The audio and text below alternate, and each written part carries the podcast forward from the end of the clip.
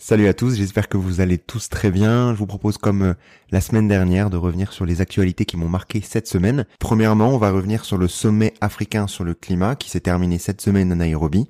Deuxièmement, je vous propose de passer un peu de temps sur le nouveau rapport de l'IPBS, l'équivalent du GIEC, qui parle notamment des espèces invasives. Troisièmement, on parlera de la baisse de la déforestation, donc plutôt une bonne nouvelle dans l'Amazonie brésilienne. Et enfin, on reviendra sur les trois mois les plus chauds jamais enregistrés depuis 120 000 ans. On commence donc par euh, le sommet africain sur le climat qui s'est terminé cette semaine à Nairobi. Ce sommet international euh, qui a duré donc trois jours s'est donc terminé par un texte plutôt ambitieux. Il propose tout d'abord que la capacité installée en Afrique dans les énergies renouvelables soit multipliée par 6 et qu'elle passe donc de 56 à 300 gigawatts d'ici 2030. L'autre bonne nouvelle, c'est un oubli, disons, à savoir le fait de ne pas parler des énergies fossiles dans ce texte.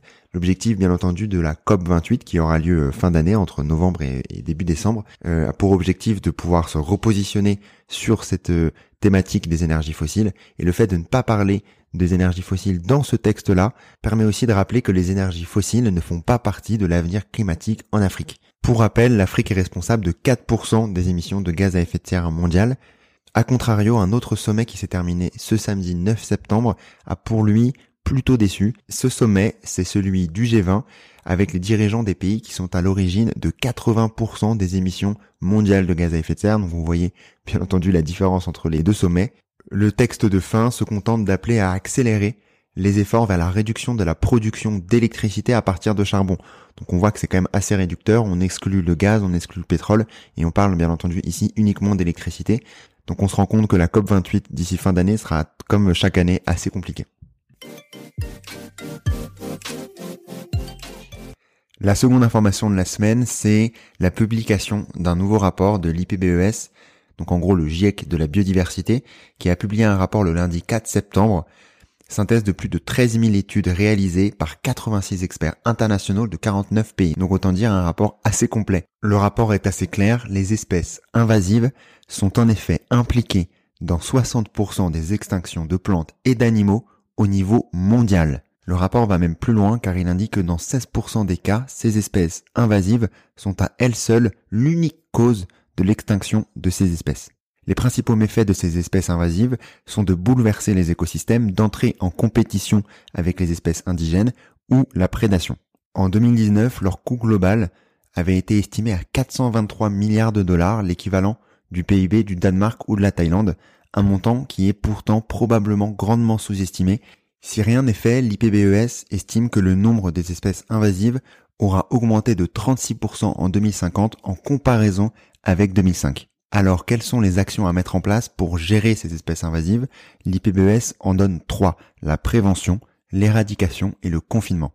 Le rapport indique également que la restauration des écosystèmes peut également améliorer les résultats et accroître la résistance de ces écosystèmes aux futures espèces exotiques envahissantes.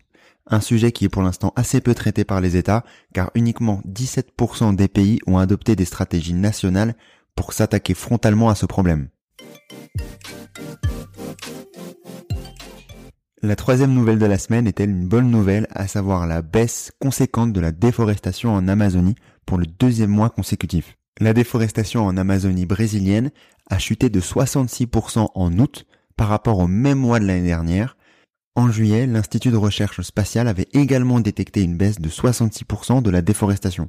Deux mois donc consécutifs de baisse qui sont d'autant plus importants que pendant cette période de l'année, le temps est sec et généralement la déforestation est au plus haut.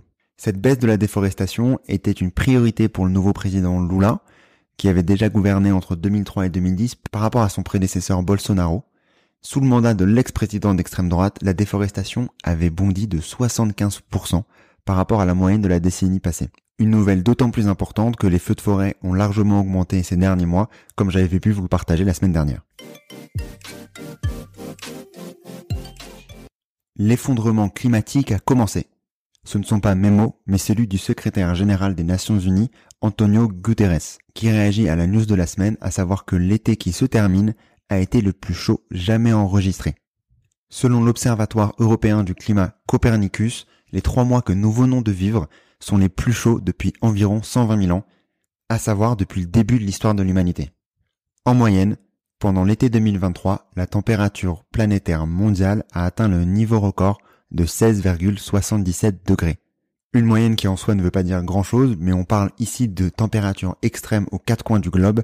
Aux États-Unis, on a atteint plus de 50 degrés, en Chine également, en Afrique du Sud aussi.